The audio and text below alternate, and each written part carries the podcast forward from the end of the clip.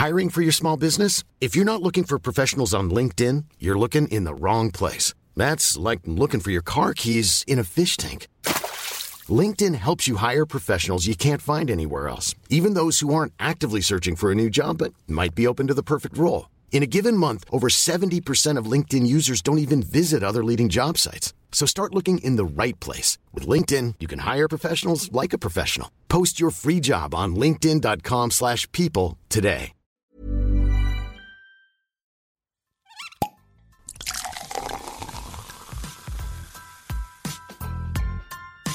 Eine Frage des Geschmacks. Der Falstaff Gummi Podcast. Hallo ihr Lieben, schön, dass ihr zuhört. Ich bin Lisi Brandelmeier, Falstaff-Chefredakteurin und ich liebe es, mit Leuten zu sprechen, interessante Persönlichkeiten kennenzulernen, mich mit ihnen auszutauschen und nochmal genauer nachzufragen. Und daher seid ihr in diesem Podcast quasi live dabei, wenn ich mich mit Foodies, Köchen, Künstlern, Weinliebhabern treffe. Und ja, ich wünsche euch viel Spaß mit der aktuellen Folge.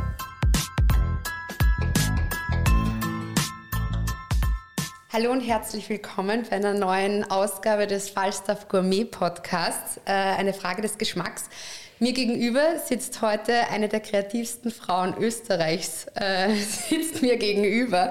Äh, sie hat ein Studio gegründet, sie hat eigentlich mit einem Blog gestartet, der für ihre Töchter 2011 äh, angedacht war. Mittlerweile macht sie Mode, äh, hat den AFBA, den Austrian Food Blog Award gegründet und vieles, vieles mehr. Alexandra Paller, schön, dass du da bist. Ja, ich freue mich irrsinnig, dass ich eingeladen bin. Hallo. D natürlich, also sehr, sehr gerne. Das ist irgendwie ganz klar, dass du unbedingt bei uns dabei sein musst. Ich habe schon angeteasert, dein Blog, Rough Cut Blog, ist 2011 entstanden, weil du eigentlich so eine Art Sammlung für deine zwei Töchter gestartet hast und irgendwie hat sich daraus dann alles weitere entwickelt. Wie kam denn die Idee für die jetzige Karriere? Also wie hat sich das alles dann entwickelt? Ja, es war irgendwie alles, es hat sich eins zum anderen gefügt und äh, der Blog ist sage und schreibe jetzt wirklich, ich glaube, zwölf Jahre alt. Also ich war so eine Pionierin und das Lustigste an meinem Blog war ja die Entstehung, weil ich ja eigentlich jemandem anderen zeigen wollte, wie leicht es ist, äh, einen Blog zu gründen, eine URL äh, zu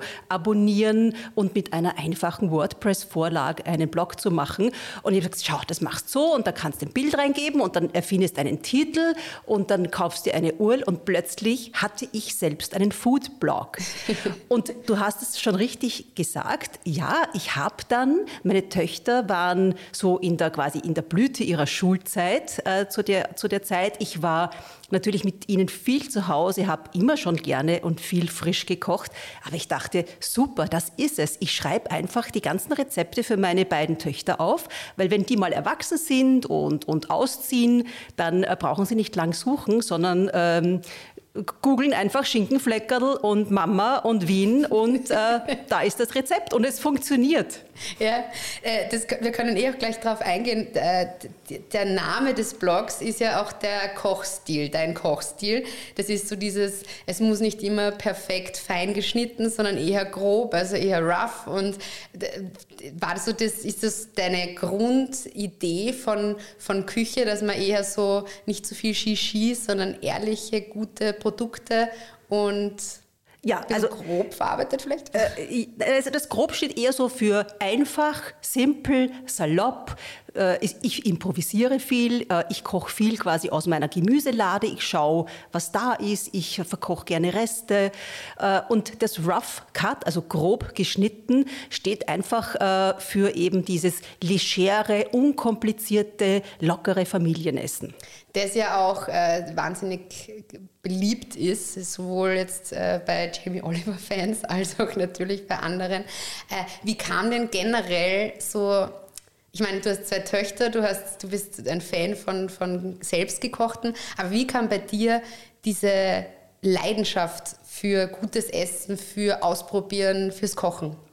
Ich lasse eh keine Gelegenheit aus zu sagen, dass ich ja aus einem sehr kulinarischer Familie stamme. Es diese Wiener Schinkenmacherfamilie Thum. Bei uns wurde immer ganz viel gekocht und zwar alle Generationen und ob der Opertum oder die Oma oder die Tante, natürlich auch die eigene Mama und äh, der Vater. Also ich habe erstens das Glück gehabt, in so einer kulinarischen Familie hineingeboren zu sein und zweitens, ich habe immer kochende Vorbilder gehabt, die immer immer äh, auch äh, diese Leidenschaft für eben das Ausprobieren, das Kochen, das Verkochen von Sachen, die jetzt nicht nur jetzt irgendwie tolle Steaks oder ähm, feine Teile sind, wie es so schön heißt. Also bei uns wurde Nose to Tail wirklich praktiziert. Damals schon, wow. Immer schon. Und ich kann mich so erinnern, schon als Kind bin ich in der Küche neben meinem Opa gesessen und habe ihm zugeschaut, wie er zum Beispiel uns zu Mittag jetzt bitte nicht vom Sessel fallen, Hirn mit Ei gemacht ah, hat. Schön. Und hat, äh, also das heißt, bei uns hat es alles gegeben, auch Innereien. Und so bin ich aufgewachsen und äh, auch so quasi mit einem ähm, sensiblen Geschmack und äh, dem Interesse und der Neugierde für eben eine sehr, sehr große Palette. Und du wirst ja jetzt nicht nur deine die Klassiker, mit denen du groß geworden bist, verarbeiten. Ich habe äh, von dir netterweise ein, eines deiner Kochbücher bekommen. Du hast 2014 ein erstes Kochbuch, 2019 ein zweites, meine sommerfrische Küche, rausgebracht, wo du sehr, sehr viele Rezepte wunderschön fotografiert äh, darstellst. Wie, woher nimmst du die Ideen für neue Rezepte? Probierst du es einfach aus? Fällt dir in der Nacht was ein und du schreibst das auf oder legst du einfach los? Wie schaut es bei dir aus? Also äh, das mit der sommerfrische Küche ist deswegen so super. Erstens einmal steht jetzt der Sommer bevor und äh, bei mir gibt es jetzt quasi nur sommerfrische Küche und quasi die Extension äh, davon. Und das kommt dazu, dass meine Oma väterlicherseits auch so eine irrsinnige, begnadete Köchin war, so frankophil. Und die hat dann so, äh, sie war die erste, da habe ich in den 80er Jahren Basilikum äh, gesehen. Also etwas, was in der Wiener Küche, also bei den Schinken, ja. beim Schinkenteil irgendwie gar nicht vorhanden war. Also war gekräuselte Petersilie äh, irgendwie schon das Höchste äh, an, an, an äh, exotischen. Gewürzen und Kräutern. Äh, aber die hat eben äh, wahnsinnig äh, auch so international inspiriert schon gekocht. Und zurück zu deiner Frage, was mich inspiriert, ist es eben einerseits diese Lust und diese Neugierde am Ausprobieren. Äh, natürlich tut man sich leicht, wenn man schon sehr, sehr viel gekocht hat und sehr, sehr viel Selbsterfahrung gemacht hat. Äh, dann ähm, kann man nämlich äh, Rezepte immer wieder irgendwie ausprobieren mit neuen Zutaten oder eben dieses Internationale nehme ich mir her und denke mir, okay, es gibt eine Ceviche, das ist eine südamerikanische Fischspeise, da wird ein Fisch gegart in einer Limettensäure. Na, probieren wir das doch mal mit einer Forelle vom Wolfgangsee aus. Und so ist zum Beispiel ein Alpenceviche, ein, ein, ein Signature-Dish eigentlich aus meiner Sommerküche, äh, frische Küche entstanden, weil ich dann ähm, mir Rezepte, die ich international sehe, gerne abwandle und ähm, österreichische, heimische und eben sehr, sehr regionale Zutaten verwende. Und wie lange dauert es dann, bis zum Beispiel jetzt ein Rezept von der Idee oder von diesem ganzen, von dieser Zusammenschau aus diversen anderen, von diversen anderen Rezepten, wie lange dauert es, von dieser Zusammenschau bis zum wirklich perfekten, für dich idealen Gericht Probierst du da mehrmals aus? Kann man das so gar nicht sagen, weil manches gelingt schneller, manches eh weniger, manches ist, gar nicht? Nein, das ist vom bis, das ist von fünf Minuten bis mein ganzes Leben lang. also manchmal hat man das Glück und dann, dann gelingt gleich äh, etwas und mhm. man denkt sich, wow, wieso habe ich das vorher noch nicht probiert, gekostet, gegessen? Äh, wieso äh, wurde ähm, äh, eben ein, äh, was nehme ich jetzt als Beispiel, äh, ein Taboulet das ich irrsinnig gern aus der marokkanischen Küche habe. Das habe ich mit Graupen und äh, mit Paradeisern aus dem Gemüsegarten gemacht äh, und äh, funktioniert tadellos wunderbar. Und äh, manchmal geht es eben ganz schnell. Und dann gibt es eben so Klassiker. Jetzt fällt mir zwar jetzt keins ein. Verdammt, verdammt, verdammt. Das was ist, ist denn das? also ich glaube, ich probiere immer noch äh, an dem idealen Krautfleisch. Äh, also da habe ich auch schon alles ausprobiert. Und natürlich schaut man dann auch bei Kollegen, bei... Ähm, sehr ähm, äh, erfahrenen Menschen äh, hinter die Kulissen und äh, ich gehe oft äh, mit äh, zehn Kochbüchern schlafen und vergleiche eben ein Rezept in ganz vielen und unterschiedlichen Zubereitungsarten. Also das hilft natürlich auch sehr beim Entwickeln, ja, wenn man mal so einen guten Status quo äh, Sind hat. Sind die Rezepte tatsächlich dann so unterschiedlich? Also wenn man jetzt irgendeinen, nehmen wir jetzt einen Klassiker aus der Wiener Küche und es gibt ja dann, sagen wir, zehn Kochbücher, wo dieser Klassiker zu finden ist. Sind die dann trotzdem unterschiedlich oder erkennt man dann irgendwie schon, Ah, die sind sehr ähnlich. Da ist halt vielleicht mal 5 Gramm Butter oder irgendwas weniger. Oder unterscheiden sich die schon? Oder nimmst du wirklich ganz andere her und, und, wandel, also und, und, und vergleichst die dann? Nein, es ist, wie du richtig sagst, also zum Beispiel Topfenknödel. Ja? Also es ist auch jetzt so ein Sommerklassiker, auch aus der sommerfrische Küche. Marillen sind gerade am Markt, lachen einem überall an. Mhm. Das Grundrezept für Topfenteig, für Topfenknödel ist in allen Kochbüchern eigentlich gleich. Egal, ob das der Blachutter ist, die Hess ist, die Katharina Seiser ist, äh, der, ähm, der, der, Max Stiegel ist. Also die sind immer gleich. Ähm, und auf, Ko auf Kochrezepte gibt es ja auch kein Copyright. Ja? Du kannst ja jedes Kochrezept, kannst du ja quasi so gesehen für dich beanspruchen.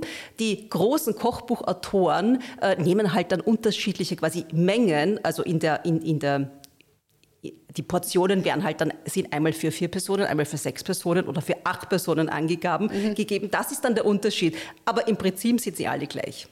Okay. Was dann den Unterschied macht, ist das Gefühl und die Lebensfreude, ja, dass du mit einem Kochrezept vermittelst. Weil dir die Marillenknödel ganz anders schmecken, wenn du gerade am Markt warst, frische Marillen aus der Wachau gekauft hast, die schon beim Anbeißen saftig sind und äh, klein sind und äh, super süß sind.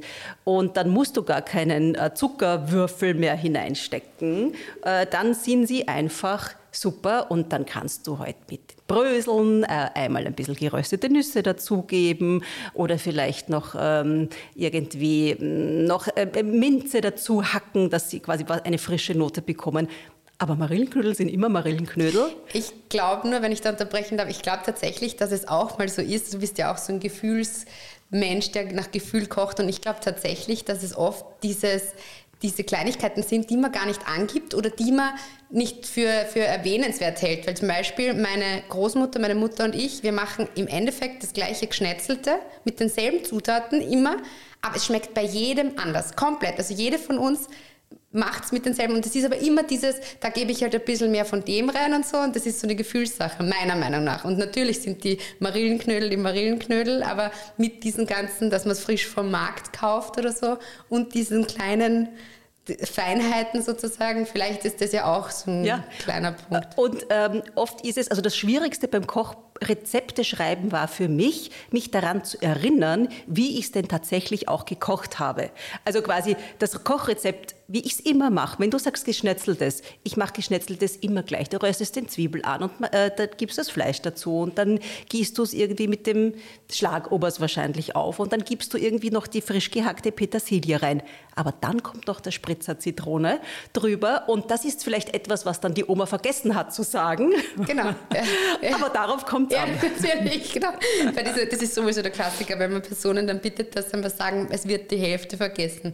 Äh, du bist auch in, im TV zu sehen, beziehungsweise du kochst auch vor Personen oder, oder eben im, im Fernsehen. Bei der Silvia Schneider hat man dich auch schon des Öfteren gesehen. Wie ist es da? Wie nervös ist man? Beziehungsweise gelingt einem da immer alles? Oder wie geht man dann um, falls mal vielleicht die Zwiebel ein bisschen zu schwarz wird oder falls irgendwas nicht so aufgeht, wie es aufgehen soll? Oder passiert das eh nicht? Nein, es passiert ganz viel. Das glaubst du gar nicht. Also äh, schaut mal ganz genau euch Kochsendungen an und dann seht ihr vielleicht, äh, wenn es aufgezeichnet ist, hat man den Vorteil, dass man was rausschneiden kann. Ja. Aber da passieren ganz viele Hoppalas, aber so what? Das ist doch einfach, das gehört dazu. Also schwarze Zwiebel vielleicht nicht ganz, ja, aber es passiert, es passiert genug. Äh, der große Unterschied ist eben, eben dieses Live und nicht live. Aber das, was dich dann ausmacht vor der Kamera, ist einfach, dass du du selber bist, ja, dass du authentisch bist. Das natürlich hilft es dir, wenn du ein bisschen einen Schmäh hast, dann hilft, äh, dann kann man sich über ein kleines Hoppala ganz gut drüber retten. Und der Moderator ist ja nicht ein Richter, also in dem Fall die Silvia Schneider.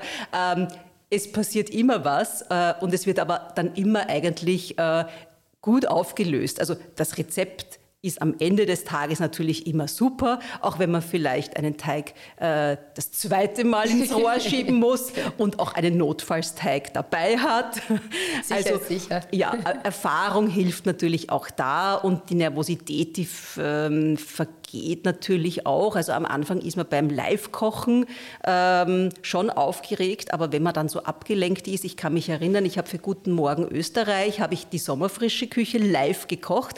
Da bist du ja um fünf, um sechs, um sieben und um acht äh, bist du für einen fünf Minuten Live-Einstieg dann äh, bereit und dann heißt es, und jetzt? Also das wäre blöd, wenn einem wow. da was daneben geht. yeah. Aber ähm, ja, gute Vorbereitung und ähm, das Improvisieren, das Rough Cut hilft einem da natürlich sehr. Du hast es zuerst angesprochen, die Marillen frisch vom Markt. Äh, wer, deinen, wer dir folgt auf Instagram, und ich tue das mit Leidenschaft, wenn ich immer sehe, was du Köstliches zubereitest und da deine Follower mitnimmst, hätte ich, glaube ich, schon, also ich, gefühlt habe ich schon 50 Kilo mehr, weil das sind einfach großartige, köstliche, tolle Sachen und man kriegt so einen richtigen Gusto drauf. Du gehst wer dir folgt, weiß, du bist eine wahnsinnig äh, tolle Marktgeherin, eine leidenschaftliche. Man sieht dich am Samstag im Kutschka-Markt äh, mit deinem äh, Palla Sackerl mit den unterschiedlichsten Farben und eben, du machst ja auch Kleidung mittlerweile. Äh, das heißt, man trifft dich da vielleicht an. Was ist das Tolle am Markttreiben? Warum gehst du so gern äh, Lebensmittel am Markt kaufen? Der Markt ist äh, wie die Küche auf jeder Party einfach Treffpunkt. Der Markt ist lebendig, der Markt ist bunt, der Markt ist vielfältig. Ich verstehe gar nicht, dass nicht noch mehr Leute auf den Markt einkaufen gehen, weil es ist wie ein Kurzurlaub. Jetzt äh, natürlich bin ich, weil ich in Währing wohne, gern am Kutschkermarkt, aber ich liebe überhaupt alle Märkte, weil gerade Wien hat ja so viele unterschiedliche Märkte. Da ist der Kutschkermarkt mehr so der familiäre, aber es gibt eben den Bobo-Markt, den Karmelitermarkt, es gibt den Multikulti-Markt in der Brunnengasse, also es gibt ganz viele Gefühle. Und ähm, ich finde, weil du mich vorher nach Inspiration gefragt hast, das ist die absolute Inspiration. Ich gehe über den Markt, ein paar Mal. Also ich starte immer am Bauernmarkt und schaue mir mal an, äh, was ist das Gemüse, was, was ist Neues. Äh, und dann äh, stechen mir schon so ein paar Dinge ins Auge und dann wandere ich mal hinunter zu dem fixen Markt. Wenn du jetzt vom Kutschkermarkt sprichst, dann trinke ich meinen Marktkaffee einmal, gehe auf ein Tratschel zur Familie Pöhl Meier und äh, dann irgendwie ähm, sammelt sich im Kopf, sammeln sich die Eindrücke zusammen und dann weiß ich schon, okay, da waren jetzt diese frischen Kirschen, da muss ich jetzt einen Kirschenkuchen machen. Dort habe ich beim, beim, ähm, beim Gemüsestand, habe ich jetzt irgendwie so Kauden gesehen. Das ist irgendwie so ein exotisches Gewächs, gibt es ja, wächst auch hier. Ah, das mache ich zu einem äh, gegrillten äh, Stück äh, Fleisch, weil jetzt kommt das Wochenende, es ist irrsinnig heiß und äh, das ist perfekt dazu. Also Inspiration pur am Markt. Apropos Inspiration. Äh, du bist ja quasi, na du bist nicht quasi, du bist, du hast den Austrian Food Blog Award, AFBA, hast du gegründet und da war jetzt äh, vor kurzem, war auch das Auftaktevent für den AFBA 2022. Magst du kurz mal sagen, wie überhaupt die Idee entstanden ist zu, dem, zu diesem Food Blog Award und wie er sich vielleicht auch entwickelt oder vielleicht sogar verbessert oder verändert hat? Das ist ganz leicht, weil mit der Gründung des eigenen Blogs vor zwölf Jahren, oder vielleicht ist es doch schon 13, 14 Jahre, weil der Foodblog Award ist ja schon wieder zwölf Jahre alt, was man ja äh, kaum glauben würde. Also zu einer Zeit, als Blogs noch nicht quasi so die erste Quelle für äh, Kochrezepte waren, habe ich mir gedacht, ich möchte selbst gerne andere Blogger in Österreich kennenlernen. Aber wo sind die? Wo, wo, wo, wo hinter welchen Nicknames verstecken sich die? Ähm, es gab so eine kleine äh, Facebook-Liste. Es gab die Katharina Seiser, die mhm. habe ich mhm. eh schon erwähnt mit der Esskultur. Es gab zwei, drei andere, also vielleicht eine Handvoll Blogs. Und ich wollte sie aus eigenem Interesse gerne kennenlernen. Und dann bin ich draufgekommen, ja Moment, die Unternehmen und die Medien und die wollen die auch alle kennenlernen. Also heute, aus heutiger Sicht ist das ganz verständlich und logisch, weil äh, Blogs sind äh, Medienunternehmer, Medienmacher, Content Producer, tolle Fotografen, äh, machen Kochvideos. Also wenn du äh, nach einem Rezept suchst, landest du sofort äh, auf einem Blog. Die äh, können auch irgendwie ganz gut ihre Stichworte bei diesen Beiträgen und so hinterlegen. Also es war klar, es muss, ähm, ich wünsche mir einen Treffpunkt für Foodblogs und das war die Geburtsstunde des Foodblog Awards. Äh, und dann habe ich eben auch ein paar ganz tolle Partner gefunden. Äh, zu Beginn äh, war es die AMA äh, und dann andere äh, Unternehmen äh, natürlich äh, Lebensmittelbranche, äh, österreichische Markenartikler von Föslauer angefangen über Finis Feinstes Scherdinger, also die auch alle Interesse daran haben, mit Foodblogs zusammenzuarbeiten, sogenannte Blogger Relations zu machen. Und äh, so hat sich das quasi von Jahr zu Jahr irgendwie mehr entwickelt, ist größer geworden. Die, ähm, die Anzahl quasi der Einreichenden, also die Bewerber und auch die Partner. Also der Foodblog Award, Austria Foodblog Award, ist der große Treffpunkt und auch quasi Sprungbrett in neue Karrieren. Die Foodblogger können sich bewerben, es gibt eine Jury, es wird dann ausgewertet und dann gibt es eben die große Verleihung, wo die, der Foodblog des Jahres und diverse Unterkategorien und so weiter vergeben werden. Was würdest du sagen, also du hast ja schon aufgezählt, dass Foodblogger wahnsinnig viel können und, und, und machen, egal ob jetzt Content produzieren, Rezepte entwickeln, fotografieren, Videos machen. Was würdest du sagen, ist so das Wichtigste, was ein Foodblogger haben muss damit, oder was ist, was zeichnet einen richtig guten Foodblog aus und was unterscheidet ihn von ganz okay Foodblogs. Da sind wir wieder bei, der, bei dem Gefühl und ja. bei dem Authentischen und bei der persönlichen Handschrift. Und da sind wir wieder dabei, äh, dass man äh, ganz, ähm, ganz wesentlich irgendwie in sich gehen soll und seinen persönlichen Ausdruck finden soll und nicht das 150. Avocado-Brot äh, posten, sondern der gute Blogger, der findet früher oder später eben seinen, seinen ganz persönlichen Ausdruck und dann Natürlich braucht er dann auch ein bisschen ein mediales äh, Talent und ein gutes Händchen in der Eigen-PR, in der Selbstdarstellung. Blogger haben einmal einen großen Mitteilungsdrang, also warum den nicht nutzen, wenn der da ist. Und äh, so sind die tollsten Karrieren irgendwie der letzten äh, 10, 12 Jahre äh, entstanden.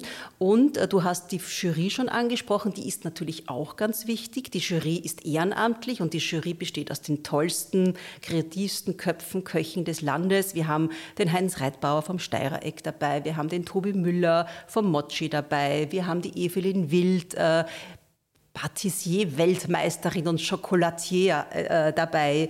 Äh, wir haben äh, die Barbara Vermelle mit ihrem Kruste und Krume, mit quasi äh, die, die, die, die, der Kopf äh, des Brotbackens. Wir haben aber auch eine ganz erfolgreiche Bloggerin heuer dabei, die quasi den Sprung in die Jury-Elite geschafft hat, äh, Christina Bauer von ähm, Backen mit Christina. Also das ist die ehrenamtliche Jury, die dann entscheidet, wer ausgezeichnet wird. Und es geht nie um Quantität, also wie groß ein Blog ist. Es geht immer darum, eben wie persönlich und wie gut er diese Freude an diesem selber Kochen, Kochen vermitteln kann. Es geht um die Emotion. Wann ist es soweit? Wann dürfen wir uns freuen auf die Ergebnisse?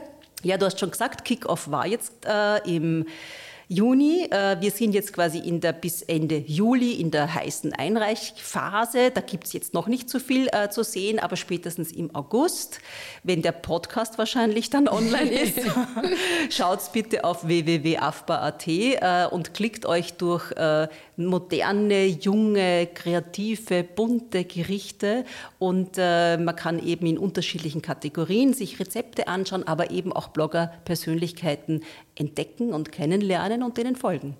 Ich habe mir schon tatsächlich, es ist wirklich so, weil das ist so ein, so ein Garant dafür, dass, es, dass die Rezepte dort gut sind. Also ich habe schon sehr oft mir Rezepte bei der, auf deiner Homepage, also auf der AFBA-Homepage angeschaut. Das werde ich auch jetzt im Sommer machen. Und zusätzlich habe ich ja von dir eben dein Kochbuch bekommen. Das heißt, für mich wird es wahnsinnig kulinarisch, sommerfrisch sozusagen im Sommer. Ich danke dir wahnsinnig für deine Zeit, dass du uns ein bisschen eingeführt hast in die Welt des Foodblogs. Und freue mich schon auf die Ergebnisse und ja, wünsche dir noch einen schönen Sommer mit sommerfrischen Gerichten. Danke, das wünsche ich euch auch allen. Alle Infos und Folgen findet ihr auf falstaff.com slash podcast und überall, wo es Podcasts gibt.